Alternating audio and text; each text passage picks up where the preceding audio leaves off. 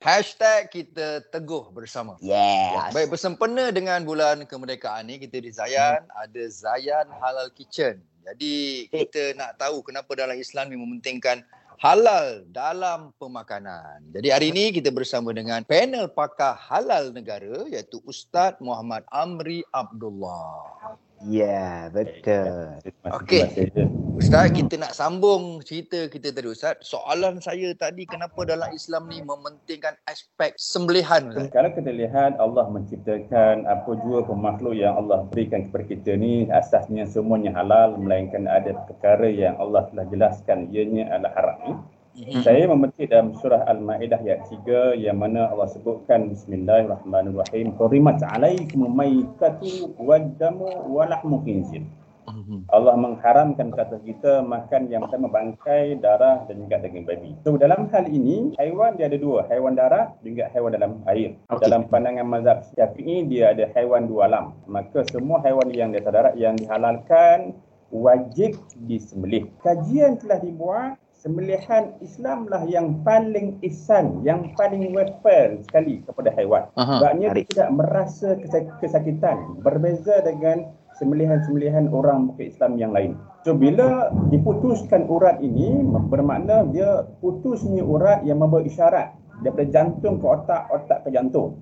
Bermakna uh-huh. otak dah tak rasa lagi akan kesakitan. Yang keduanya, bila kita sembelih ini, dia darah akan keluar habis dengan kuman-kuman bakteria-bakteria yang ada da, apa tu dalam darah. Termasuk uh-huh. darah ni dikaitkan dengan sifat. Maka kalau kita sembelih, darah keluar, darah itu akan membawa sifat-sifat. Contoh, kalau kita sembelih kambing, dia akan keluarnya sifat-sifat kekambingan itu. Oh, okey. Kalau kita makan haiwan yang tidak disembelih, darah tak keluar, Bermakna kita akan makan daging, kita akan makan darah, kita akan makan sifat-sifat kekambingan yang ada dalam hewan. Bermakna manusia akan mewarisi sifat-sifat hewan. Kambing. Masya Allah. Oh, dia, dia dengar macam kelakar tapi betul loh sifat tapi, kambing. Ah, first time saya dengar ni. Ah, ini lah yang kata hikmahnya bila uh, Islam kata sebelih kena keluar sifat-sifat ini.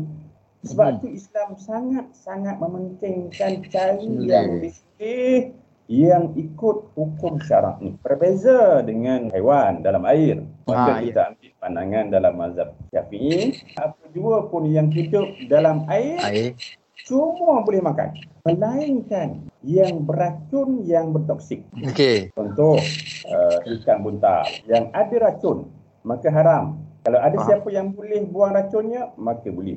Ikan tidak perlu sembelih. Okey ha, maksudnya okay. walaupun dia bangkai uh, Nabi sebutkan dua bangkai yang boleh makan, bangkai ikan dan bangkai belalang ni. Tak perlu sembelih untuk haiwan dalam air. Termasuk apa juga pun yang hidup dalam air. Termasuk okay. ikan duyung pun, kalau ada ikan duyung, boleh makan ikan duyung. Kalau ada lah. Okey.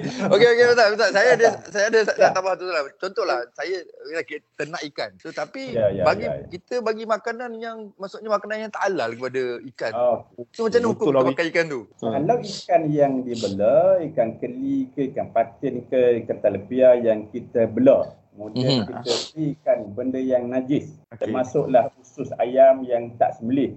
Mm-hmm. ayam yang tak sembelih ni. Mm-hmm. Jika diberikan setiap hari berterusan maka uh-huh. ikan keli ikan patin ni adalah haram untuk Ui. kita nak makan yang Ui, disebut sebagai tu. haiwan jalalah sebab Nabi sebut Naha Rasulullah SAW ini akal jalalah wa albaniha Rasulullah menegah kita makan haiwan jalalah termasuk susunya pun. Kalau kita tengok dapur-dapur kitchen yang yang western kitchen, so yeah. ada stick wagyu. Wagyu ni asal dia lembu ini diberikan setiap pagi dengan minum sake. Arak lah, arak, arak Jepun. Eh. Ah, ah, ah. Arak oh. Jepun. Kemudian diurutnya lembu itu, kemudian dipendengarkan dengan lagu-lagu yang yang sentimental. Macam Serius lah. So lembu ni haram. So kalau sesiapa yang nak makan lembu wagyu berhati-hati proses makanan yang diberikan kepada lembu ni. Sebab tu Malaysia baru 2-3 tahun saja kita benarkan import lembu wagyu daripada Jepun. Sebelum okay. tu memang tak boleh masuk.